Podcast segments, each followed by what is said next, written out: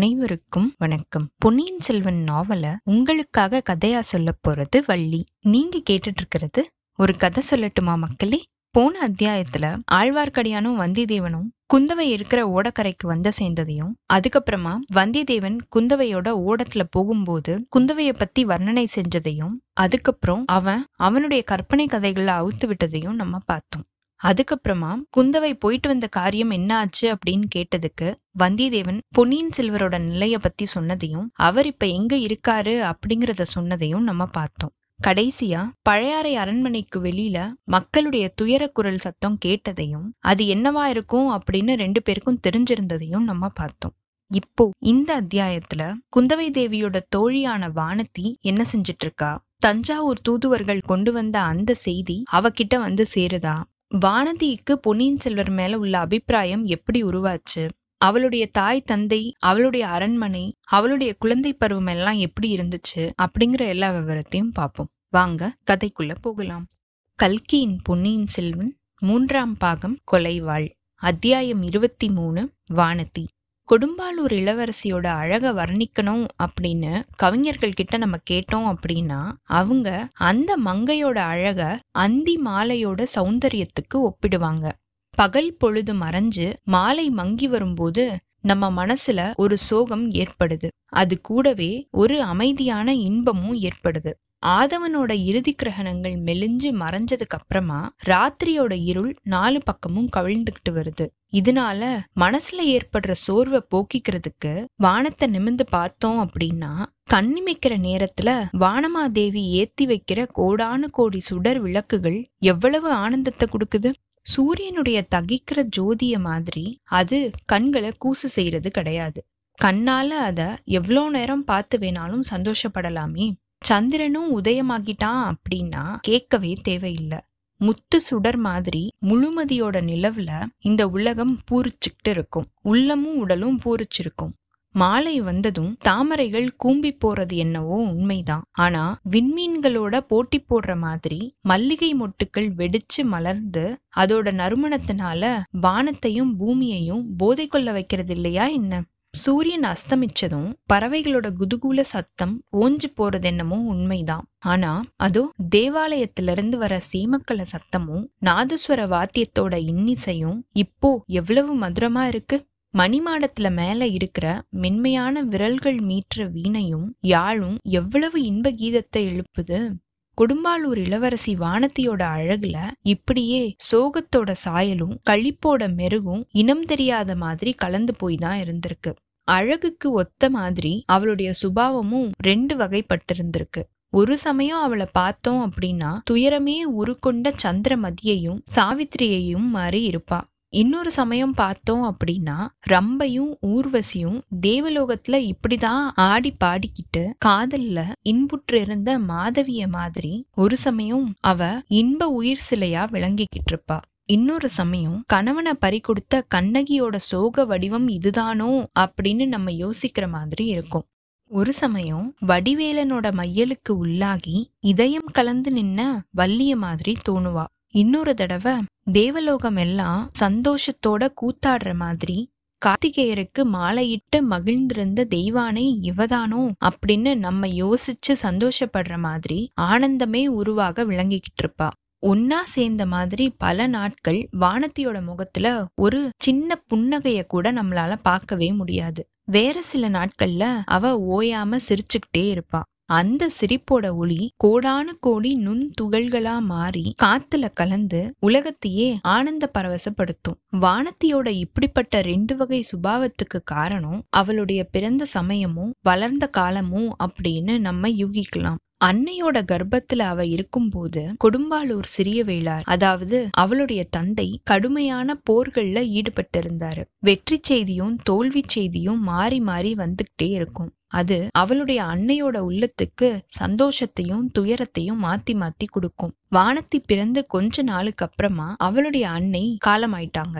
அதுக்கப்புறம் வானத்திய அவளுடைய தந்தை கண்ணுக்கு கண்ணா வளர்த்துக்கிட்டு வந்தாரு. ஆனா அதுவும் ரொம்ப நாள் நீடிச்சிருக்கல. வீராதி வீரரா இருக்கிற வானத்தியோட தந்தை தன்னுடைய அருமையான மகளுக்காக அரண்மனையிலேயே உட்கார்ந்து இருக்கிறதுக்கு விரும்பல. வீரபாண்டியன் ஓடி ஒளிஞ்சதுக்கு அப்புறமா அவனுக்கு துணையா வந்த ஈழத்து படைகளை துரத்திக்கிட்டு இலங்கை வரைக்கும் போனாரு. அங்கேயே போர்க்களத்திலேயே உயிரை விட்டுட்டு சரித்திரத்துல ஈழத்து பட்ட சிறிய வேளார் அப்படிங்கிற பட்ட பெயரையும் பெற்றாரு. அதுக்கப்புறம் வானத்தியோட வாழ்க்கை கொஞ்ச காலம் ஒரே துயரமா தான் இருந்துச்சு. தன்னுடைய தாயை இழந்து தகப்பனால வளர்க்கப்பட்ட பெண்களால தான் அந்த சோக உணர்ச்சி எப்படிப்பட்டது அப்படிங்கறத தெரிஞ்சுக்க முடியும். பெற்றோர் இல்லாத அவ கொடும்பாலூர் அரண்மனையில சீராட்டி வளர்க்கப்பட்டாலும் அவளுடைய மனசுல தந்தை பெற்றிருந்த இடத்த வேற யாராலையுமே பெற முடியல. அதுக்காக பல பேர் பலவிதமா ஆறுதல் சொன்னாங்க. வருந்தாத குழந்தையே உன்னுடைய தந்தை உன்னோட வயிற்றுல வந்து திருப்பியும் வீர மகனா பிறப்பாரு. இந்த உலகமே வியக்கிற மாதிரியான அற்புத வீர செயல்களை செய்வாரு அப்படின்னு ஒருத்தர் சொன்னாரு. இந்த வார்த்தைகள் வானத்தியோட உள்ளத்துல ஆழ்ந்து பதிஞ்சு வேரூன்றி இருந்திருக்கு. அருமை தந்தைய பிரிஞ்சதுனால ஏற்பட்ட துயரத்தையும் சோர்வையும் கற்பனை மகனை பத்தி யோசிக்கிறதுலயே போக்கிக்கிறதுக்கு அவ முயற்சி செஞ்சிருக்கா. அதுல ஓரளவுக்கு அவளுக்கு வெற்றியும் கிடைச்சிருக்கு. தனக்கு பிறக்க போற குமரன் எப்படி எப்படி இருப்பான் எந்தெந்த மாதிரி நடப்பான் எப்படிப்பட்ட வீர செயல்களை புரிவான் அப்படிங்கிற மனோராஜ்யத்திலேயே நாள் கணக்கா வானத்தி மூழ்கிடுவான் அவளுடைய கற்பனை கண் மூலமா அந்த வீர மகனை தூர தூர தேசங்களுக்கு போய் மாபெரும் யுத்தங்கள்ல ஜெயிச்சு வெற்றி பெறத அவ பாப்பா. அவன் வேகமா திரும்பி வந்து அவன் அடைஞ்ச வெற்றியோட காணிக்கைகள் எல்லாத்தையுமே தன்னோட காலடியில சமர்ப்பிக்கிறத பாப்பா. அவன் மணிமுடி தரிச்சு வீர சிம்மாசனத்துல உட்கார்ந்திருக்கிறத பாப்பா. ராஜாதி ராஜாக்களும் வந்து அவனுக்கு கப்பம் கட்டி அடிபணிஞ்சு நிக்கிறத பாப்பா. அவனுடைய திருமுகத்தை பார்த்ததும் ஜனத்திரள்கள் பூரண சந்திரனை பார்த்த மா கடலை மாதிரி பொங்கி எழுந்து அலைமோதி ஆரவாரம் செய்யறத பாப்பா. நூறு நூறு கப்பல்கள்ல வீரர்களை ஏத்திக்கிட்டு அவன் கடல் கடந்து போய் அதுக்கப்புறம் இருக்கிற நாடுகள்ல வெற்றி கொடி நாட்டுறத அவ பாப்பா. அன்னையே நான் அடைஞ்சிருக்கிற இத்தனை பெருமைகளுக்கும் காரணம் நீதானே அப்படின்னு வானத்திக்கிட்ட அடிக்கடி அந்த வீர மகன் வந்து சொல்றதையும் அவ கேப்பா. அந்த அறியாத பேதை பெண் ஒரு சில சமயம் தன்னோட ஆளிலை வயிற்ற தொட்டு தடவி பார்த்துக்குவா. தன்னோட கற்பனை மகன் ஒருவேளை வயிற்றுல வந்துட்டானோ அப்படின்னு அவளுக்கு தோணும். பழந்தமிழ் நாட்டுல ஆண்களும் பெண்களும் பாரத கதையை கேட்டு தெரிஞ்சு வச்சிருந்திருக்காங்க. குந்தி தேவி குழந்தை பெற்றெடுத்த விதத்தை பத்தியும் கேட்டிருந்திருக்காங்க. அது மாதிரியே எந்த ஒரு தெய்வம் வந்து தனக்கு குழந்தை வரம் கொடுக்க போகுது அப்படின்னு யோசிச்சு யோசிச்சு வானத்தி வியக்கிறதுண்டு. அப்ப எல்லாம் யாரையுமே கல்யாணம் செஞ்சுக்கிறத பத்தி அவ யோசிக்கவே இல்லை. வயசு வந்ததுக்கு அப்புறமா உலகம் ஓரளவுக்கு தெரிஞ்சதுக்கு அப்புறமா கணவன் ஒருத்தனை கல்யாணம் பண்ணியே ஆகணும் அப்படின்னும் அவன் மூலமா தான் குழந்தை பேற்ற அடைய முடியும் அப்படின்னும் அவ தெரிஞ்சுக்கிட்டா. அப்பையும் கணவனை பத்தி அதிகமான மனோராஜ்யங்கள் அவ செஞ்சதில்ல. பழையாறை அரண்மனைக்கு போனதுக்கு அப்புறமா அவளுடைய வாழ்க்கையிலையும் மனப்போக்கிலையும் மாறுதல் ஏற்பட்டிருக்கு. குந்தவை தேவியோட பெருமிதம் கலந்த அன்பு அவளுக்கு ஆறுதலையும் குதூகூலத்தையும் கொடுத்திருக்கு. குந்தவையோட நாகரீக நடை உடை பாவனைகளும் சாதுரிய பேச்சுக்களும் வானத்திய அவ இதுவரைக்கும் அறியாத இன்னொரு உலகத்துக்கு கொண்டு போயிருக்கு. அவள மாதிரியே பழையாறை அரண்மனைக்கு வந்திருந்த மத்த அரச குலத்து பெண்களோட அசூயை அவளுக்கு வாழ்க்கையில ஒரு புதிய ஆர்வத்தை உண்டாக்கியிருக்கு. மத்தவங்க எல்லாரும் அசூயைப்படுற மாதிரி தாங்கிட்ட ஏதோ ஒரு மகிமை இருக்கணும் அப்படின்னும் அவளுடைய உள்மனம் உணர்த்திருக்கு. அதே சமயத்துல அவளுடைய இயற்கையா பிறந்த இனிய சுபாவமும் பெருந்தன்மையும் எல்லார்கிட்டயுமே நல்ல மாதிரியா நடந்துக்கிறதுக்கு அவளை தூண்டிருக்கு. இத்தனைக்கும் நடுவுல வானதி தனக்கு பிறக்க போற வீர மகனை பத்தி இன்ப கனவு காண்றத மட்டும் விடவே இல்ல. இதுக்கு நடுவுல தான் அவ பொன்னியின் செல்வரை பாக்குற மாதிரி நேர்ந்திருக்கு. அதோட பலனா அவளுடைய மனக்கோட்டைகள் எல்லாமே பொல பொலன்னு தகர்ந்து விழுந்துருச்சு. கணவனை அடைஞ்சதுக்கு அப்புறமா தான் மகனை பெற முடியும் அப்படிங்கறத அவ தெரிஞ்சு வச்சிருந்தா. கணவன் யாரா இருந்தாலும் எப்படிப்பட்டவனா இருந்தாலும் சரிதான் அப்படின்ற ஒரு அலட்சிய மனப்பான்மை அதுக்கு முன்னாடி அவளுடைய அடி உள்ளத்துல இருந்தது. ஆனா இந்த பொல்லாத மனசை என்ன செய்யறது? இது சோழ நாட்டு மக்களுடைய கண்ணுக்கு கண்ணான இளவரசர்கிட்ட அல்லவா போயிடுச்சு? ஐம்பத்தி ஆறு தேசத்து மன்னர்களும் ஏன் பொண்ண கல்யாணம் பண்ணிக்கோங்க? அப்படின்னு கெஞ்சி கூத்தாடக்கூடிய பெருமை வாய்ந்தவர் அல்லவா அவரு? அப்படிப்பட்டவர் தன்னை திரும்பி பாப்பாரா என்ன? அவரை கல்யாணம் செஞ்சுக்கிறத பத்தி அவளால நினைச்சு கூட பார்க்க முடியாதே. இளவரசர் கிட்ட இந்த பேதை மனம் போனதுக்கு அப்புறமா இன்னொருத்தரை கல்யாணம் செஞ்சுக்கிறது தான் எப்படி சாத்தியமாகும்? அதனால தன்னோட வயிற்றுல பிறக்க போற வீரகுமாரனை பத்தி இவ்வளவு காலமும் அவ கட்டிட்டு வந்த மனக்கோட்டைகள் எல்லாமே சிதறி போகத்தானே வேணும். இதையெல்லாம் நினைக்க நினைக்க அவளுடைய மனசு வெடிக்கிற மாதிரி இருந்திருக்கு. மறுபடியும் பழைய மாதிரி சோகமே வடிவா மாறிட்டா. அவளுடைய மனசை தெரிஞ்சுக்கிட்ட இளைய பிராட்டி அவகிட்ட விசேஷமான அன்பையும் ஆதரவையும் காட்டியிருக்கா.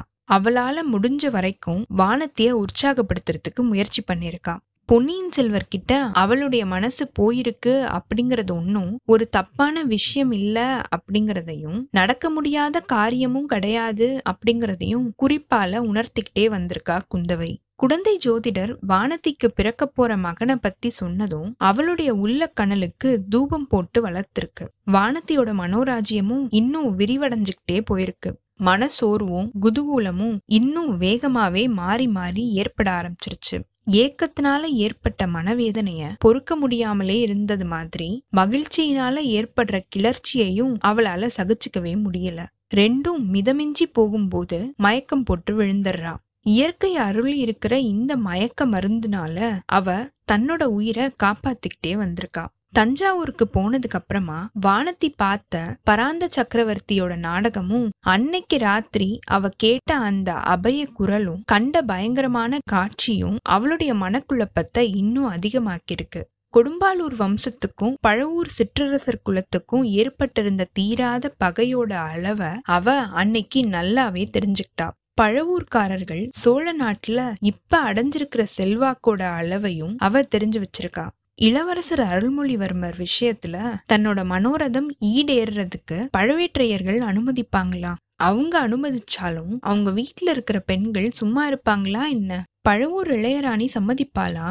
அவளுடைய செல்வாக்கும் சக்தியும் உலகமே அறிஞ்சது. நந்தினியை நினைக்கும் போதெல்லாம் அழகான நாகப்பாம்போட நினைப்பு தான் வானதிக்கு வந்திருக்கு. இளைய பிராட்டி மேல அவளுடைய பகைமைய பத்தி தெரிஞ்சு வச்சிட்டு இருந்திருக்கா வானதி. இது எல்லாமே அவ மேல பாயும் தானே? ஏன்? பொன்னியின் செல்வரையே அந்த விஷனாகும் தீண்டுனாலும் தீண்டும். நடுராத்திரியில நோயா படுத்திருக்கிற சக்கரவர்த்திக்கு முன்னாடி நந்தினிய மாதிரி ஒரு வடிவம் வந்து நின்னுச்சே. அது உண்மையில நந்தினி தானா சக்கரவர்த்தி அப்படி பயம் நிறைஞ்ச குரல்ல கத்துனதுக்கு காரணம் என்ன? இளைய பிராட்டி இத பத்தி எல்லாம் ஏன் நம்ம கிட்ட எதுவுமே பேசுறதுக்கு மறுக்கறாங்க? ஆமா இளைய பிராட்டியோட மனசும் மாறி போய் தான் இருக்குது. நம்ம கிட்ட முன்னாடி மாதிரி எல்லாம் அவ்வளவு கலகலப்பா அவங்க பேசுறதே கிடையாது. அடிக்கடி நம்மள விட்டுட்டு விட்டுட்டு தனிமைய நாடி போயிடுறாங்க. அவங்கள ஏதேதோ பெரிய கவலை பீடிச்சுக்கிட்டு இருக்குது. ஒருவேளை பொன்னியின் செல்வரை பத்தின கவலைதானோ என்னமோ அதனாலதான் நம்ம கிட்ட அத பத்தி சொல்றதுக்கு அவங்க மறுக்கிறாங்க போல. இன்னைக்கு கூட திடீர்னு இளைய பிராட்டி காணாம போயிட்டாங்க. அவங்க இல்லாத சமயங்கள்ல இந்த பெண்கள் என்ன கொட்டம் அடிக்கிறாங்க? கவலை அப்படிங்கறதையே தெரியாதவங்க. எது எப்படி போனாலும் இவங்களுடைய கும்மாளத்துக்கு குறைவு ஒண்ணுமே கிடையாது. அவங்களோட கேலி பேச்சுக்களை வானத்தியால எப்பயுமே சகிச்சுக்கவே முடியறதில்ல. அதுவும் இந்த ரெண்டு மூணு நாட்களா ஒரே சோகக்கடல்ல வானத்தி ஆழ்ந்திருந்ததுனால அவங்களுடைய வீண் பேச்சுக்கள் அவளுடைய காதுல நாராசமா விழுந்திருக்கு. இளைய பிராட்டி எங்க தான் போயிருப்பாங்க? அப்படின்னு தேடிக்கிட்டு அவ கிளம்பிட்டா. மூத்த மகாராணியோட அரண்மனையில ஏதோ சபை கூடி இருக்குது அப்படின்னும் அங்க போயிருப்பாங்க அப்படின்னும் அவ தெரிஞ்சுக்கிட்டா. அதனால அந்த அரண்மனைக்கு அவ போயிருக்கா. வானத்தி அங்க போறதுக்குள்ள அங்க சபை கலைஞ்சிருச்சு. பெரிய மகாராணியும் அவங்களுடைய செல்வ புதல்வர் மதுராந்தகரும் அந்தரங்கமா ஏதோ பேசிக்கிட்டு இருக்காங்க அப்படின்னு தெரிஞ்சுக்கிட்டா. எதனாலயோ என்னமோ இந்த செய்தி வானத்திக்கு இன்னும் கவலைய உருவாக்கியிருக்கு. அங்கிருந்து மறுபடியும் அவ கிளம்பியிருக்கா. அரண்மனை வாசல்ல ஜன திரள்களோட பெரிய இரைச்சல் கேட்டிருக்கு. விஷயம் என்ன அப்படிங்கிறது தெரியல. இளைய பிராட்டிய உடனடியா பார்க்கணும் அப்படிங்கிற ஆர்வம் இவளுக்கு ஜாஸ்தியாயிருக்கு. அரண்மனையில சேடி பெண்கள் ஒவ்வொருத்தியா இவ விசாரிச்சிருக்கா. கொஞ்சம் முன்னாடி ஆழ்வார்க்கடியான் அப்படிங்கிற வீர வைஷ்ணவனோட இளைய பிராட்டி அந்தரங்கமா பேசிட்டு இருந்ததாகவும் அதுக்கப்புறமா அரண்மனை தோட்டத்து ஓடைய நோக்கி அவங்க போனதாகவும் ஒரு சேடி பெண் சொல்லியிருக்கா இளைய பிராட்டி தனிமையை நாடி போற சமயங்கள்ல யாருமே வந்து தொந்தரவு செய்யறத இப்ப எல்லாம் அவங்க விரும்புறதே கிடையாது. அதனால ஓடை பக்கம் இளைய பிராட்டிய தேடிக்கிட்டு போகலாமா வேண்டாமா அப்படின்னு வானதி தயங்கியிருக்கா. அந்த சமயம் வாரணி அப்படிங்கிற ஒருத்தி ஓட்டமா ஓடி வந்திருக்கா. பொன்னியின் செல்வர் கடல்ல மூழ்கிட்டாராம் அப்படிங்கிற பயங்கர செய்திய சொல்லிட்டு அலறி அழுத்திருக்கா அந்த வாரிணி. மத்த பெண்கள் எல்லாருமே இத கேட்டு ஓ அப்படின்னு கதற ஆரம்பிச்சிட்டாங்க. வானதிக்கோ முதல்ல எந்தவித உணர்ச்சியுமே ஏற்படல. சும்மா நின்னுட்டு இருந்தவள மத்த பெண்கள் உத்து பார்த்திருக்காங்க. அடி பாவி உன்னுடைய துரதிர்ஷ்டத்தினாலதான் இளவரசர் கடல்ல மூழ்கிட்டாரு அப்படின்னு எல்லாருடைய கண்களும் வானத்திய நோக்கி இடிச்சு சொல்ற மாதிரி அவளுக்கு தோணிருக்கு வானத்தியினால அதுக்கு மேல பொறுக்க முடியல. அங்க நிக்கவும் முடியல.